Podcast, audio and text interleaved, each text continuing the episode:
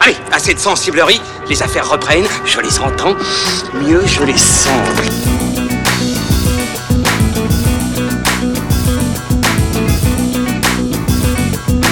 Qu'est-ce que c'est que ce foutoir, mon petit Bernard? C'est l'engin de guerre le plus puissant de tout l'univers. Salut à tous, c'est parti pour fin de séance, épisode 32, votre podcast ciné qui vous donne la parole en sortie de salle comme chaque semaine depuis notre QG, le Hurling Pub dans le 5e arrondissement de Paris. Au programme aujourd'hui un grand écart puisque nous allons parler du Chant du Loup, film de sous-marin made in France et premier long métrage signé Antonin Baudry. Puis dans la deuxième partie de l'émission, on se penchera sur la grande aventure Lego 2 de Mike Mitchell. Et on peut déjà vous dire que ça va gueuler autour de cette table, n'est-ce pas Pierre Delors de fastfoodage.fr Comment ça va? Bah ça va, une heure en retard, mais, mais je suis là quand même. C'est bien, t'es là, t'es présent, c'est le plus important. Tu sais oui, quoi? merci. On est très content de t'avoir. Merci. Ilan Ferry et Julien Munoz de cinévibe.fr sont là. Ça sert à rien de me faire un Pourquoi signe comme si ça. je te fais comme ça Ah, c'est pour le chant du loup, tu me fais un signe Exactement, de, de exactement. marin. Voilà, D'accord. Comment ça va? Bah écoute, euh, comme le personnage principal du chant du loup, sous l'eau. Oh, c'est beau. C'est vrai, c'est vrai que t'es pas au Raidor, toi. Non, non. Et Julien Munoz. Euh, moi, La contra- contrairement à Pierre, euh, je suis à l'heure. Oui, c'est vrai. Voilà. En tout cas, on est tous là, on est tous en place, les verres sont remplis. Il n'y a plus qu'à commencer. Donc, euh, question simple, les copains. On commence par quoi? Le chant du loup, la grande aventure Lego, la grande aventure Oh, Lego préférence nationale. On est d'accord. hein. Ouais, la Vive France la en premier. La France en premier. Et ben c'est parti, on attaque tout de suite avec le chant du loup. Mais avant cela, vous le savez, ce sont les avis des spectateurs qu'on écoute tout de suite. Bon, cette mission, c'est quoi?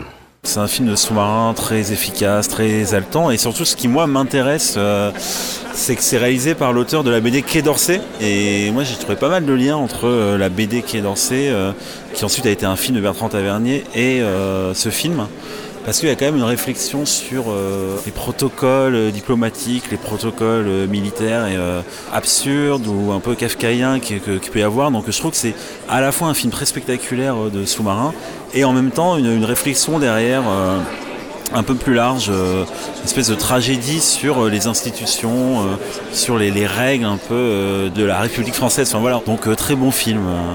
assez exceptionnel. Euh, je m'attendais vraiment à quelque chose de visuellement impressionnant. Disons que je m'attendais pas à quelque chose d'aussi exigeant sur tous les plans. J'ai l'impression de voir une espèce de version pour les sous-marins du Bureau des légendes. Il y a une impression de réalisme qui est plus, plus forte par rapport à ce qu'on voit dans le cinéma américain. J'ai pas l'impression de voir du bullshit quoi. Pour moi, c'est le meilleur film sous-marin depuis Octobre Rouge. Ça m'a fait un peu comme Interstellar. Euh, les moments de cinéma sont tellement forts que euh, je lui ai rien à foutre de, de ce qui marche pas, du peu qui marche pas. Je dirais que Omar Sy est, euh, est le maillon faible du, du film, mais disons que dans l'ensemble, ils sont à la hauteur d'un projet aussi balèze, je dirais. Balèze, exigeant et même le meilleur film de sous-marin depuis Octobre Rouge pour Alexandre que l'on vient d'entendre. Juste avant, c'était Damien qui trouve lui le film efficace, haletant et très intéressant dans le rapprochement qu'il fait avec euh, la BD euh, Quai d'Orsay, elle aussi signée d'ailleurs par euh, Antonin Baudry, notamment sur toutes les questions de protocole diplomatique ou encore l'homme perdu face aux institutions, etc., etc. On va y revenir. Donc voilà, pas mal de pistes de réflexion concernant le chant du loup. Qui va commencer On va peut-être repitcher le film Ouais, déjà, Qu'est-ce que vous en dites Avant qu'on sorte de sous-marin, pitch. Alors, à bord d'un sous-marin nucléaire français, nous suivons donc Chantraide alias O'Raydor, spécialisé dans l'analyse acoustique et incarné par François Civil, qui va commettre une erreur d'appréciation lors d'une manœuvre et mettre tout l'équipage en danger de mort. C'est marrant de s'appeler civil et de jouer un militaire. Ah. Oh, Alors ça, ça- commence fort là. Elle est très bonne, donc du coup, Pierre, tu vas commencer. Attends, Attends, avant je corrige, euh, le personnage n'est pas surnommé Oraidor, on lui donne comme surnom Chaussette. c'est vrai, chaussette, exact. Mais c'est Chantraide. Oui, il s'appelle Chantraide, mais son surnom c'est Chaussette, et pas Oraidor. Oui, oui, bon. Ça commence bien. Ça commence bien. Ok, ambiance. Attends, c'est militaire, c'est comme ça, c'est précis. C'est carré. Ouais, Julien est droit dans ses bottes, hein, faut le savoir. Bon, bah Pierre, Euh, du coup, sergent Delors, capitaine.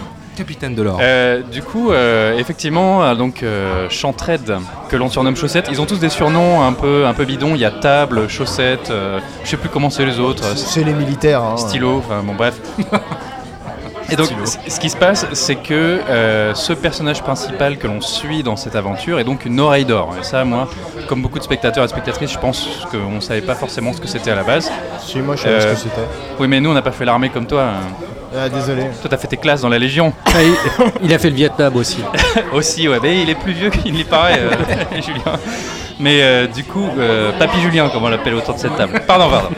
Euh, du coup, une Oraidor, qu'est-ce que Tiens, voilà, du boudin. Exactement. Ce sera le nom du podcast. voilà du boudin. Euh, euh, pardon. le boudin, le podcast. Non mais euh, une oreille d'or dans, un sous-marin, ce sont ces, ces, ces, ces sous-mariniers. Ça y est, c'est parti. Qui ont une capacité auditive assez exceptionnelle, comme le disait euh, François, c'est ça son prénom, François Civil, à l'interview à la fin de la Projo Presse, c'est quasiment un pouvoir de super-héros, c'est-à-dire qu'ils ont une écoute euh, absolument exceptionnelle. Ils, a- il racontait l'anecdote d'un- d'une oreille d'or qu'il a pu interviewer pour préparer le rôle et le mec racontait que euh, même au 9 étage, euh, il entendait sa, sa nana rentrer des courses euh, au- Exact, plus, ouais. bas dans la rue. Donc, il est oreille d'or, c'est-à-dire qu'il peut entendre des sons que n'entendent pas la moyenne des êtres humains, et donc il est employé dans ce- ce- cet appareil pour repérer les signaux ennemis, voir si c'est éventuellement un animal, etc. Donc on a une espèce de thriller euh, claustrophobe dans un sous-marin, même si on a des scènes à la surface. Et ce qui est très intéressant, moi qui aime bien les films de sous-marins, hein, euh, on a cité Octobre Rouge qui est un chef-d'œuvre, euh, Das Boot par exemple aussi. C'est vrai que c'est un sujet et, qui, qui d'habitude est un peu l'apanage du cinéma américain, c'est-à-dire ou du cinéma russe aussi. C'est pas quelque chose qui est tellement dans notre culture aujourd'hui, en tout cas. Il y a eu des films militaires français à une certaine époque, mais euh, le thriller de sous-marin, c'est vraiment pas quelque chose qu'on a l'habitude de voir ici, ni le thriller de toute façon dans la marine. Et là, il s'empare de ce sujet. Ce que, j'ai trouvé très intéressant, c'est d'une manière non hollywoodienne, c'est-à-dire avec une approche presque documentaire, en immersion totale, euh, sans mauvais jeu de mots, dans l'appareil, une manière de filmer qui peut apparaître comme euh, comment dire, euh, peu exaltante. euh, On est dans le- vraiment authentique. Oui, merci, j'ai du- du mal à trouver ce que mots. Alexandre qu'on vient d'entendre, le côté Voilà. authentique. Très bien. euh, Et, euh, donc du coup, j'ai trouvé ça euh, assez inédit. On est vraiment en immersion dans ce sous-marin avec l'équipage et quelque chose de très claustrophobe. Je dis pas que la mise en scène est parfaite à tous les moments, mais ça fonctionne très bien. Euh, après, alors moi j'aurais quelques réserves sur le film en lui-même parce qu'on suit ce personnage principal de Chantrette que je trouve pas particulièrement fascinant. Bah, c'est la question. Est-ce qu'il a les épaules pour porter un tel film Alors, je pense qu'il ne cherchait pas un héros de cinéma. Il- à mon avis, c'était au bout de sa démarche, avoir quelque chose d'assez naturaliste. Mais je trouve qu'il il manque quelque chose. Et euh, on, lui, on lui crée une histoire d'amour qui, pour moi, n'a absolument aucun intérêt, même si ça amène un petit ressort narratif à un moment. C'est Bon, un peu artificiel, effectivement. mais je trouve que toute cette partie ne marche pas très bien. Je trouve que ça, son espèce de, à un moment, on le voit comme un poisson hors de l'eau euh, dans son appartement. euh, Une fois quand, quand il n'est pas dans son sous-marin, il sait pas quoi faire, etc.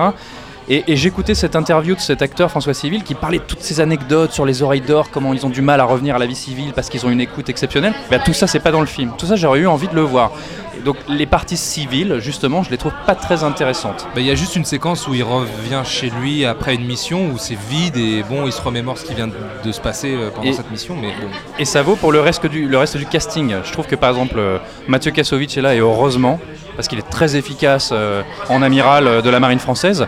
Par contre le reste, eh ben, je trouve que parfois, par Reda Kateb qui s'en sort euh, très bien, parfois ça le fait moyen. Euh, Omar Sy par exemple, euh, moi j'ai eu, du mal à- j'ai eu du mal à y croire. Bah, une fois encore, Alexandre dit que Omar Sy est le maillon faible du film. Voilà. Et c'est pas faux, hein. Vous, êtes, vous êtes dur, je crois. Moi, moi, je Ah bon pas, Moi, je le trouve dur. Ah, pourquoi Julien? Vas-y, dis-nous tout. Non, euh, alors, attends, déjà avant, je voudrais corriger euh, Thomas. euh, non, c'est moi Thomas. euh, euh, Pierre, pardon. Oh, Et à un moment faut savoir. hein. Ouais. Non, on est tous bourrés, c'est pour ça. Euh, non, c'est que tu dis, on n'a pas l'habitude de voir de, de films de sous-marins euh, français, euh, c'est vrai. Mais ça a déjà existé. hein. Moi, le, le- le film que je me souviens le plus long, parce que voilà, je date hein, et, et j'ai fait le Vietnam et la Corée. Oui. Et donc, moi, je me rappelais le film de René Clément, Les Maudits, Oui, euh, non mais, 1955. non, mais Ou encore le crabe tambour de Pierre Chaleur. effectivement ça existait, mais Non, c'est pas, un film de- non, pas un de- sous-marin. film de- Ouais, mais est-ce que c'était une telle production C'est un film de crabe. Non, mais t'as un film de sous-marin qui se passe pendant la Seconde Guerre mondiale, euh, où on est vraiment toujours dans ce sous-marin. D'accord, ok. Donc euh, c'est un- c'est un- c'est un- c'est plus un drame euh, qu'autre chose.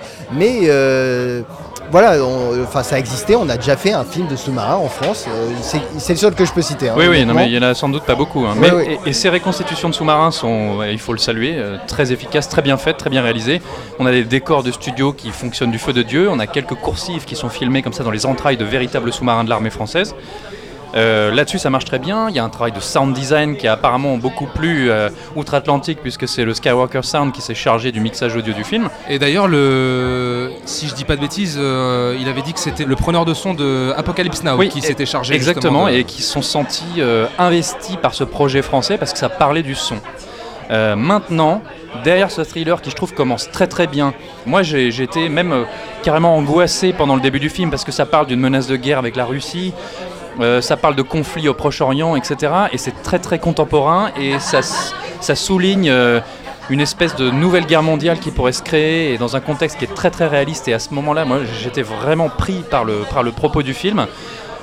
Là-dessus, il y a un moment, le film m'a perdu quand, euh, alors on va peut-être pas spoiler, mais il amène un retournement de situation euh, et, et on apprend que voilà, tout ce qu'on croyait parce être. que la bande-annonce joue sur une intrigue en fait qu'il y a un sous-marin dont on ne sait pas euh, qu'est- qu'est-ce que c'est que ce sous-marin et on a l'impression que tout le film va jouer sur ça et en fait ça ce n'est absolument que le, l'entrée en matière en fait. Voilà, et Et- et malheureusement, le film réserve des surprises. la surprise, personnellement, m'a un peu laissé sur le carreau parce que je.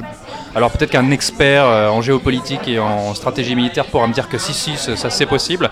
Moi j'ai trouvé ça assez peu crédible et euh, c'est très intéressant sur le concept parce que on va mettre euh, les nations face à, et les armées face à leurs contradictions, euh, face à leur propre fonctionnement et ils créent quelque chose avec ça. Donc thématiquement c'est très intéressant parce que par contre je trouve que le ressort narratif même, le Mm. retournement de situation pour moi est peu crédible.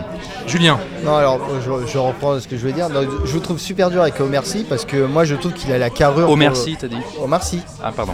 Omer, Omer Sy si tu veux mais euh, donc je trouve qu'il a la carrure, il dépareille pas vraiment dans le film. Moi, C'est euh, moi le personnellement le personnage que j'ai trouvé totalement inutile et, euh, et vra- et même honnêtement pas bon, c'est le personnage féminin.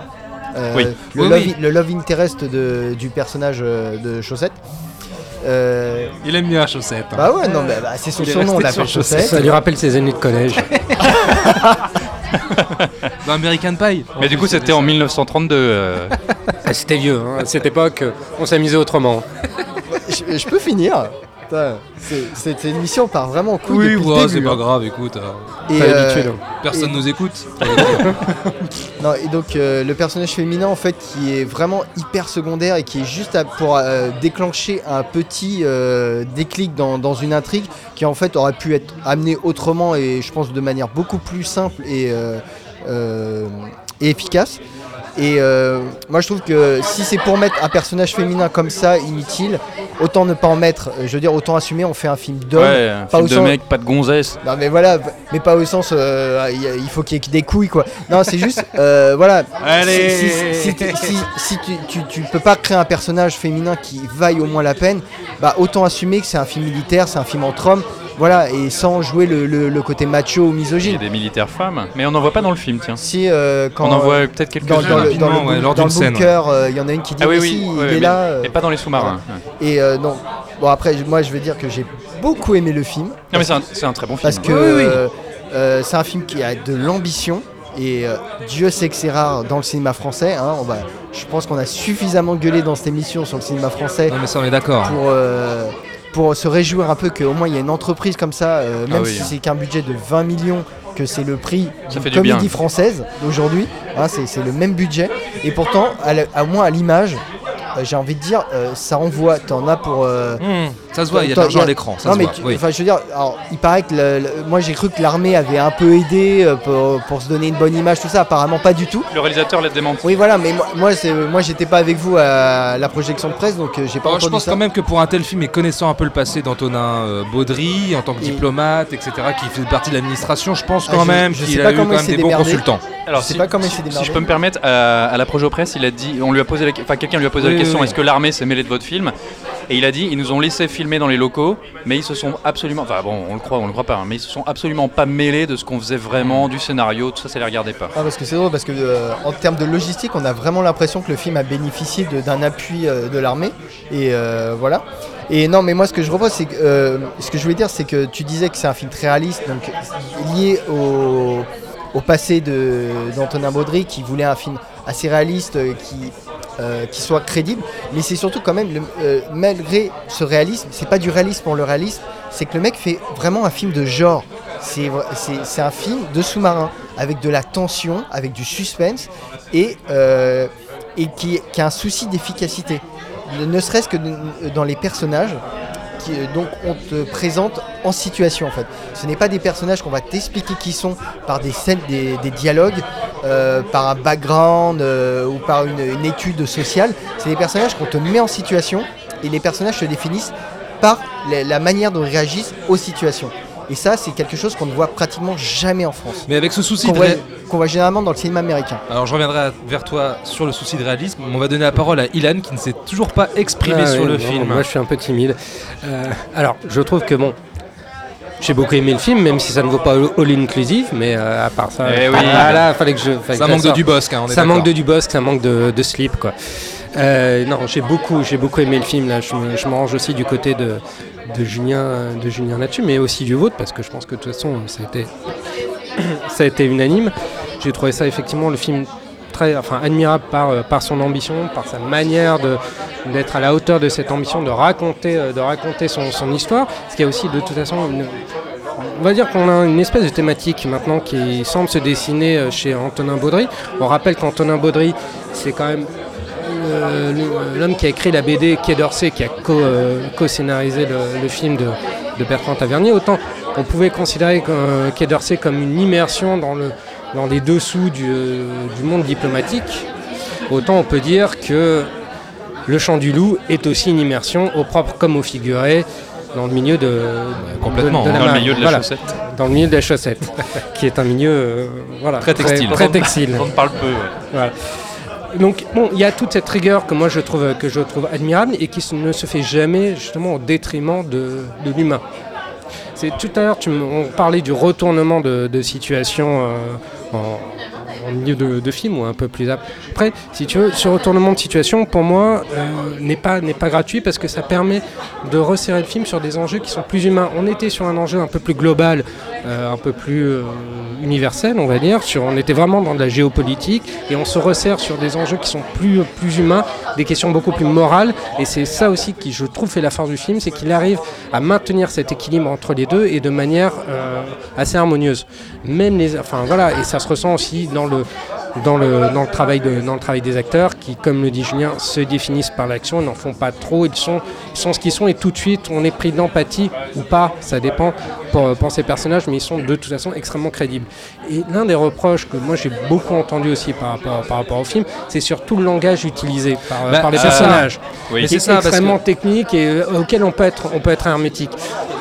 Ouais, moi, moi je l'ai, moi je l'ai pas été parce que je les ai tout de suite trouvés extrêmement crédibles dans la manière de dire ces dialogues et même de les vivre. Oui, mais Voilà, est-ce que c'est pas un peu too much? Parce que tu vois, tu parles de rigueur, Julien évoque le réalisme. Est-ce que c'est pas un peu trop raide, un peu trop pécrit justement? Bah, ce genre de, de reproche qu'on peut faire par rapport, par rapport à tout, le, tout cet élément de langage qui est propre à un milieu euh, et qu'on retrouve dans beaucoup de, beaucoup de films, ça n'empêche pas les films euh, comme des polars, que, je sais pas, on va citer par exemple Le Petit Lieutenant, qui je trouve est un très bon film et qui utilise aussi ces mêmes, ces mêmes éléments de langage mais associés au milieu, au milieu policier. Tu as plein de polars comme ça qui te mettent en immersion dans un milieu spécifique à partir du moment, c'est pas le dialogue si tu veux, c'est pas l'élément de langage qui va, te, qui va te rendre extérieur au film, c'est à la manière dont il est vécu par, par l'acteur. Et là je trouve que c'est très bien vé- vécu, très bien divulgué par les acteurs. Les acteurs le vivent et te le font ressentir.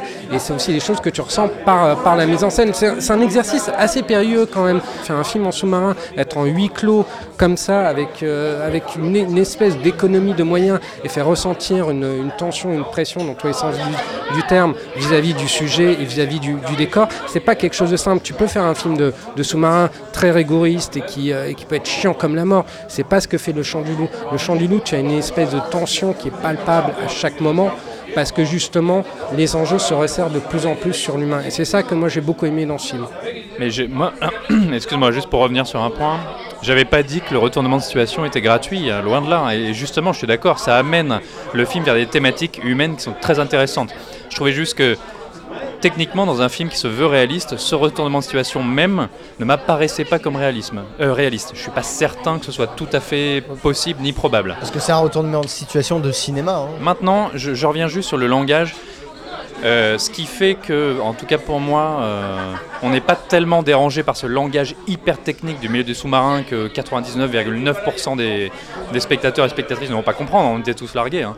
On que- le devine quand même. Oui, On on le le de- non, mais on le devine, On mais devine. on- on n'a pas le sentiment que les acteurs ne savent pas de quoi ils parlent. tout à fait. Par contre, désolé de taper encore sur un film français dont pourtant je salue les qualités et l'ambition. Euh, c'est quelque chose que je vous avais dit à la sortie, Ilan et Thomas. Il y a des fois, je ne comprenais pas ce que disaient les acteurs. Je ne parle pas des personnages et de leur vocabulaire technique. Je trouve que toujours, encore une fois, en France, chez beaucoup de comédiens, pas tous, attention, il y a un problème de diction qui est absolument épouvantable. Il y a certains comédiens, je ne captais rien. Ils ne savent pas parler. Hmm. Ils n'ont vrai. aucune diction. Et trouve ça je trouve ça épouvantable, surtout à ce niveau de professionnalisme et euh, ce type de films qui sortent quand même des gros films français. Et il y a un moment, euh, il faut faire quelque chose. euh, Enfin voilà. Meilleur film de sous-marin pour Alexandre euh, Ouais, depuis faut- Octobre Rouge. Ah, depuis Octobre Rouge, bon, en même temps, il n'y en a pas eu des millions. hein. Bah, Il y en a eu pas mal. Moi, ça m'a un peu fait penser aussi à USS Alabama. Oui, dans, le- ouais, dans c'est la politique peu, fiction, ouais. ouais. Mais euh, non, euh, moi là où je rapproche les, les- les films avec Octobre Rouge, c'est qu'on voit, il y a par exemple, euh, Bonin, il a, il a repris un concept de, de mise en scène de, du McTiernan, donc qui est peut-être le meilleur film de sous-marin de tous les temps. hein. Euh, c'est que par exemple, on- à un moment, on a deux sous-marins, et comment tu fais pour que le, les spectateurs comprennent euh, d'emblée qu'on est dans un autre sous-marin et pas toujours dans le même? Et donc il applique les codes couleurs en fait. Il y a- Oui, oui, oui. il y a, il y a un sous-marin, la lumière est rouge, l'autre elle est bleue. Et au moins je me suis dit, au moins quelqu'un a compris ça quoi. Oui, oui, Le- c'est le béaba de la mise en scène C'est- c'est vis- bien- c'est visuelle, mais t- énormément de films français sont pas capables de s'y plier. Oui, bien sûr, mais c'est ça. Et là, je me dis, enfin. Alors, on peut, euh, la- euh, niveau mise en scène, il y a, il y a des petites faiblesses par moment, mais au moins, je me dis, il y a. C'est un premier film aussi. Ouais, mais non, c'est mais un premier d'accord, film, mais- indulgent. Moi, j'ai- moi j'ai beaucoup aimé le film, mais pardon, en termes de mise en scène, je trouve que ça manque de personnalité quand même, par moment. J'ai pas été, j'ai pas, j'ai pas senti. Si, à part quelques scènes effectivement où ils sont euh, tous devant un écran euh, en train de justement traquer comme ça euh, une menace, mais j'ai- pas, j'ai pas senti une mise en scène vraiment oppressante, si tu veux, dans notamment les salles de commande. Les coursives, elles ne vivent pas beaucoup aussi. Tu vois, c'est, ça m'a un petit peu manqué quand Et même. Ça fait combien de temps que t'as pas senti une vraie mise en scène dans un film français? C'est pas pour taper sur le Non, cinéma mais d'accord, français. mais, sur un film de cette ampleur, dans le euh, contexte. bon, voilà, tu vois, euh, oui, euh, je sais pas. Depuis le, Minuscule Dupont- 2. le, le Dupontel, enfin, ouais, il y avait Minuscule 2. minuscule Du 2, pont- c'est c'est hors catégorie, c'est un le, chef-d'œuvre. le, le Dupontel, effectivement, euh, au revoir là-haut. ouais. Je voulais juste ajouter une chose. Si vous me le permettez, euh, mes chers camarades. Non, c'est- bon, allez. Non, Hop, bon hop. salut trouve que pour un amateur de films de- d'espionnage, de, sous-marins, de Jack Ryan, Octobre Rouge, etc., c'est quand même cool en 2019 de retrouver un petit peu, du moins dans les débuts du film, ce type de scénario sur grand écran. C'est vrai. Et de, ouais. de voir ces sous-marins qui sont dans les eaux troubles, qui savent pas trop ce qui se passe, qui est autour d'eux. Il y a un sous-marin fantôme qui a un espèce de design un petit peu improbable comme ça, euh, qui serait en plus un, un sous-marin, ex-sous-marin soviétique, on sait pas trop. Il y a un espèce de, de plaisir euh, de cinéphile des années 80-90 qui est, qui, est, qui est là et je trouve que c'est très chouette. Bah oui, parce Ce que serait dommage dans, de le louper. dans, dans le film de sous-marin, il y a cette notion de partie d'échec où euh, Oui. tu sais pas quel coup. euh, et puis cette, cette image de la guerre froide et des sous-marins russes, Ah ouais. tu vois, ça, ça marche très bien. On le soutient évidemment, faut y aller. Ouais, non, absolument, enfin, faut y faut aller, y faut le aller, voir, euh, hein, parce que absolument. sinon on en aura plus, enfin on aura plus des films de, de cet acabit euh, avant très longtemps. hein, euh. Allez, on quitte les fonds marins oppressants pour le monde super génial et criard des Lego. C'est parti.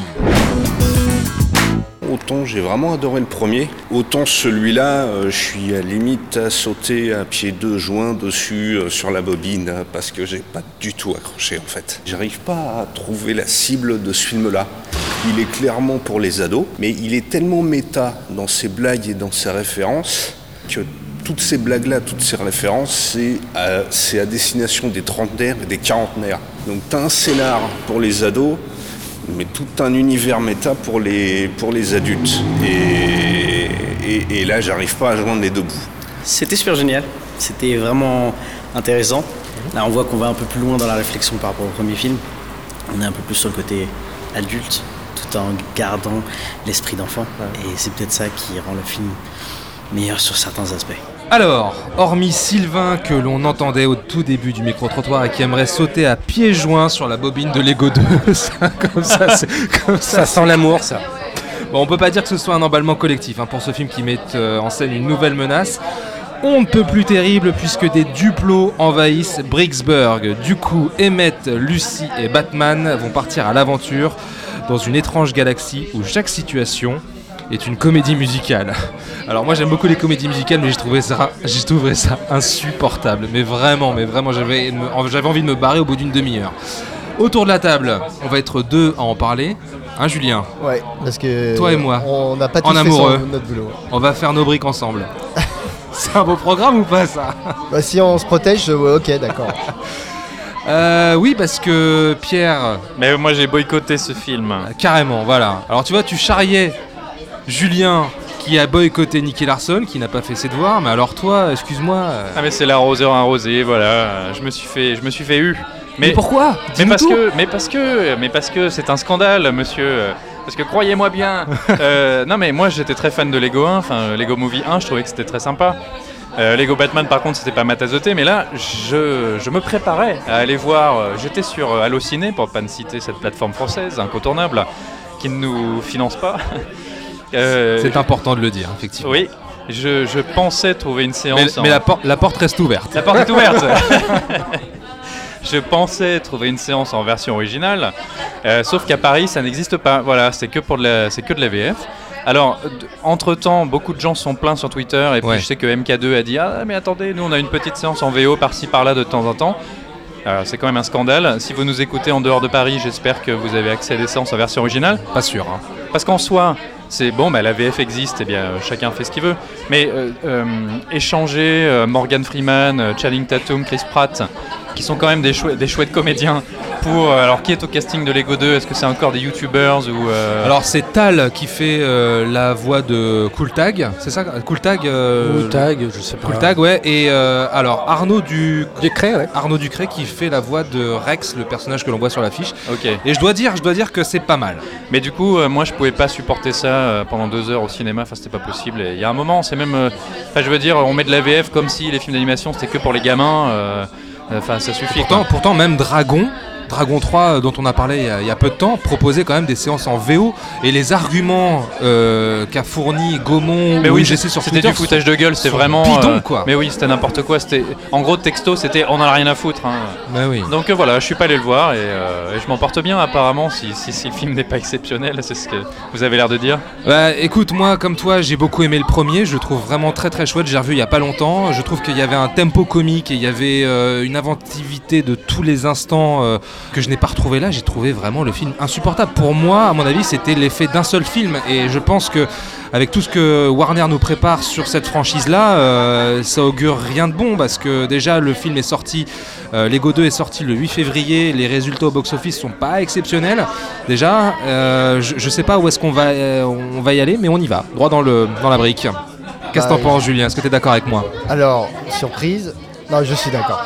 Euh, Peut-être que j'ai pas autant détesté le film, mais c'est juste que moi, j'ai, bah, voilà, comme tout le monde, j'ai aimé le premier. C'était une très bonne Bah, surprise. Comme tout le monde, non. hein. Enfin, comme énormément de monde, parce que on parlait quand même d'un film Lego. hein, les- euh, il faut se remettre dans le contexte avant que le film sorte. On se disait, mais qu'est-ce que ça avec cette grosse pub euh, pour des jouets qui se cachent même pas?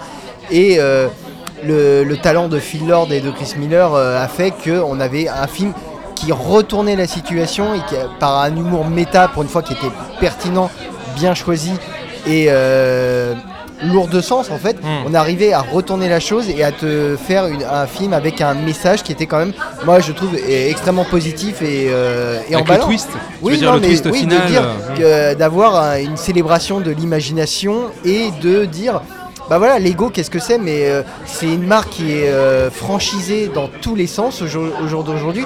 Mais Lego, c'est quoi? C'est juste, on fait ce qu'on veut avec. C'est la créativité. C'est la C'est que les- créativité, C'est ouais. que les gamins font ce qu'ils veulent. S'ils ont envie de transformer, euh, je ne sais pas moi, un X-Wing euh, en, je sais pas, en château, enfin quoi que ce soit, libre à eux. C'est c'est- c'est ça, c'est la créativité, c'est la création. C'est les- on fait travailler son imagination. Et j'avais, moi, j'avais été emballé par ce message-là. Et, Techniquement, ça envoyait du bois. et techniquement, c'était un très beau Ouais, film. Envoyer Très- du plastique, tu veux dire plastique. Bah oui, évidemment. Et, et donc, je et après, euh, bon, même si la fin du, du premier était assez enfin, était ouverte sur euh, la, donc, ce qui va être le, le point de départ du 2, je me suis dit, bon, ça a l'air quand même d'être le. euh, euh, comment dire le- La réussite d'un seul film. Après, je vois pas qu'est-ce qu'on peut raconter. Et donc, Lego Batman, euh, c'était quand même sacrément ennuyeux. hein. Moi, je l'avais pas vu, moi. Moi, je, je vais encore me répéter, mais comme pour Ghost in the Shell, moi, pendant climax, j'ai pioncé, quoi. Dans, dans Lego Batman. Ok. Et donc. Tu pionces beaucoup, toi, au cinéma, dis donc. Hein je suis fatigué. T'es pas un escroc, un peu, toi? Bah, toutes ces, toutes ces guerres, euh, ça, ça laisse des marques. Non, et donc, ouais. bon, je trouve qu'on a un film qui a vraiment moins d'ambition en termes de, de, de récit et de, comment dire, de lecture méta, en fait. Mm. Parce que, franchement, le, la lecture méta du film, elle est un peu cucu. Hein. Euh, ça réduit le- finalement le. Pornographique donc. Oui, donc. Non. Pornographique, mais c'est- tout public. Bah, Pornographique, écoute, mais tout euh, public. je regrette de ne pas l'avoir vu, je trouve ça. Non, mais parce assez- que- non, c'est parce- intriguant. C'est que- vendeur, en tout cas. Non, parce qu'on comprend très vite qu'il y a une petite sœur qui entre en action. hein. C'est- Ouais. C'est vraiment dès le départ. euh, C'est c'est Bah, la fin de Lego Movie 1. Oui, voilà. Et donc, il y a cette petite sœur qui rentre en action. En gros, euh, voilà, sans en dire plus, ça réduit à ça. Et donc, en termes d'ambition, on est quand même très en dessous du premier.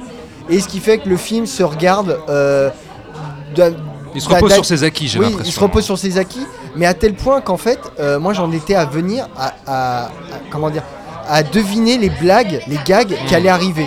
Ouais. Et euh, donc ce qui fait que bah on, on s'ennuie un peu vite. Hein, c'est euh, moi, tu- Est-ce que Will Ferrell est toujours là hein? On entend sa Ouais, voix. on entend sa voix. ouais. Les- Ah, Super. les- Voilà. Donc tu vois, il est un peu démissionnaire, on va dire. Donc ce qui fait que euh, le, le film n'est plus aussi attachant. Mais ne- il y a- en fait, le mystère est éteint et donc euh, on a juste un, un récit comme ça qui est en pilotage automatique avec plein de blagues méta qui sont un peu là pour vendre euh, la- les marques Warner. Je- de- Bah oui, parce que enfin, t'as on la, sait ju- que. t'as la Justice League qui débarque dès le début.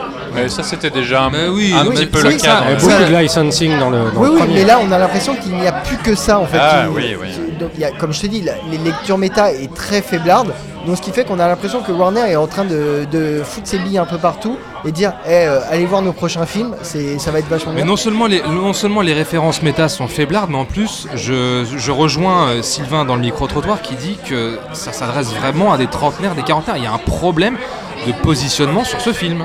Moi, je suis sûr que les, les, les- les- les gamins, les gamins de 6 ans euh, à qui le film est censé s'adresser ne vont pas capter la moitié du quart des références. Moi, je regardais ça, je me disais, mais euh, est-ce que, est que mon, euh, mon, mon neveu de, de 5 ans euh, que, que j'embrasse, est-ce que lui va capter toutes ces références au Seigneur Anneaux ou même à Mad Max? Parce qu'il y a une référence à Mad Max au début que moi j'ai plutôt apprécié dans, ce- dans, dans, dans, ce qu'elle montrait, avec Batman qui se retrouve en espèce de Immortan Joe, tu vois, référence à, ma, à Fury Road. Moi j'ai plutôt apprécié ça, mais c'est euh, pas je- très exploité. hein, c'est, c'est pas très expliqué. exploité. et Je suis même pas sûr que les gamins captent ça en fait, que ça leur passe un peu au-dessus. Mais oui, mais aujourd'hui, on est dans cette tendance. De toute façon, on s'adresse aux 30, 40 on fait de la nostalgie à tire larigot. Enfin, Ouais, c'est le pas si gag- étonnant. Hein. T'as, t'as le gag avec Rex, donc euh, le- ce nouveau personnage, et on te le présente. Et en fait, on te donne tous les rôles de Chris Pratt euh, dans le Hmm. qui- qui- qu'il a pu Bien avoir sûr. en fait, puisqu'il il est avec des T-Rex, donc il est monteur de Ah, T-Rex. ouais. euh, il y a tout ça. Et mais donc, ça reste quand même euh, des références assez euh, faciles en fait aujourd'hui. Et donc, je trouve que c'est, vraiment plus payant. Ah bah, de, toute façon, de toute façon, il y a cette propension à cuisiner le méta à toutes les sauces et à, et à l'enlever de tout, de tout réel sens. Alors moi, comme Pierre, je ne suis pas allé voir euh, Lego, Lego 2 pour deux raisons. Euh, la première, c'était que malheureusement, il y avait un manque, un manque de temps. Et la deuxième, c'était que je ne me voyais pas aller voir un film comme ça, justement avec tout le côté méta que ça implique et tous les, tous les jeux de mots qu'on peut... euh, qu'on peut attendre justement d'un film comme ça, tous les sous-textes, etc. Je ne me voyais pas le voir en VF parce que je me suis dit qu'il y aurait peut-être un, problème d'adaptation, enfin peut-être des choses. euh, bon, vous qui l'avez vu en VF, euh, vous pouvez Ah, moi, me je l'ai dire vu en- si- moi, je l'ai vu en VO. Ah, tu l'as vu en VO Il a eu cette chance de le voir en VO. ah, ouais. c'est beau. Bravo. Mais t'étais à la Projo, toi. C'est à la dernière projet Ouais. presque. Voilà, mais c'est- c'est un élu. Alors moi, donc, je ne suis pas allé voir ces films-là, mais attention, surprise du chef, j'ai vu un autre film d'animation, méta, euh, distribué, produit par Warner aussi. Ah ouais? Et ouais, monsieur. Et Attends, qui- rien dit. Eh, alors, on n'est pas au courant. hein. Ah non, non, non, c'est c'est le petit twist. Et qui s'appelle Teen Titans Go. Ah. Alors, qu'est-ce que c'est que Teen Titans Go? Ah mais attends, alors je peux poser une- avant Oui, que tu parles bien parce sûr. que moi j'étais un très très grand fan de la série Teen Titans animée Mhm. av- par euh, Murakami avant qu'elle ne devienne Teen Titans Go. C'est-à-dire qu'il a repris une esthétique qui rappelle la série Teen Titans mais qui la simplifie à mort Mhm. et qui a fait une petite série d'animation hyper méta justement mais que j'ai trouvé nettement, mais alors nettement en dessous. Moi, j'ai pas du tout apprécié. Donc, est-ce que ça reprend l'esthétique? C'est-à-dire, ils ont des gros visages. Oui, oui, c'est ça, ouais, ça ah reprend ça. merde. Mes espoirs volent chez Merde alors. Et tu te vantes de ça Parce que franchement, oui, comme le disait Pierre, Oui, la enfin, série bon, il y a- était pas top. Attendez, Alors, il y a la série, laissez-le il y a la parler. série et il y a le film. Alors, les Titans, c'est quoi Pour remettre un peu dans le contexte, les Teen Titans, c'est donc la version un peu Jones des, euh, de la Justice League. On a Robin, on a euh, Cyborg. Cyborg, on a Raven, on a Starfighter. Donc, Starfire. Starfire, et pardon. Beast, Beast Boy. Et Beast Boy. aussi. Changelin en français. Tout à fait. Qui ont euh, fait l'objet de séries animées et aussi d'une série live qui est sur Netflix et qui est assez hardcore, assez, assez sympathique et que je vous recommande. Et donc là, on a la version Teen Titans Go, donc euh, animée, et c'est le long métrage sur. euh, voilà, qui reprend, qui reprend ces personnages et qui est un film qui est extrêmement sympathique. Donc effectivement ultra, ultra méta, ultra très comique, très sale gosse, etc. Mais dans le côté méta, si tu veux, c'est pas du méta gratuit, c'est un film qui est beaucoup plus subversif qu'on veut, veut bien le, pourrait le croire, parce que c'est un film qui derrière son côté euh, méta te donne une espèce de euh, comment dire d'état des lieux du film de super-héros que je trouve plutôt plutôt bien vu. Il y a plein de petites références qui ne sont jamais gratuites et qui servent un propos qui est beaucoup plus profond que, euh, que du méta, qui du méta gratuit. On n'est pas juste dans le licensing, dans le name dropping gratuit. On est dans quelque chose de beaucoup plus drôle et presque un peu désabusé dans ce que, dans ce que ça veut raconter. Pour moi, c'est l'antithèse de l'e- de l'Ego 2, dans ce que ça veut raconter et dans comment ça, ça le raconte. Ça dure 1h25. Le film est disponible en VOD sur, sur des plateformes légales. C'est comme ça que je l'ai vu et je le conseille vraiment. Très bien. C'est un film qui passe, va passer sous le radar, malheureusement, parce qu'il n'y avait aucune promo. Et, euh, et je, trouve ça, je trouve ça dommage. Je pense que actuellement, ce que fait euh, l'approche que, que peut avoir Warner sur le, sur le film de super-héros, euh, la plus intéressante, je trouve du côté de l'animation, à mes yeux. D'accord. Voilà, c'est, on, on l'a vu avec Batman Ninja il y a, quel- il y a quelques mois, l'année dernière, hein, qui, qui était, euh, un grand film de, super, de super-héros et qui, qui est passé sous le radar, qui est sorti directement, directement en vidéo. La Teen Titans, sans être, euh, sans atteindre la maestria de, euh, de Batman Ninja ou celle de la grande aventure Lego, se rapproche se rapproche, on va dire, non pas en termes, en termes d'ambition, mais en termes de côté iconoclaste. Bon bah ça donne envie en tout cas. hein. Moi je... tu m'as vendu du rêve. Tu sais quoi Tu Ah, m'as mais vendu du comme rêve. ça, moi. Moi, je me méfie, du rêve.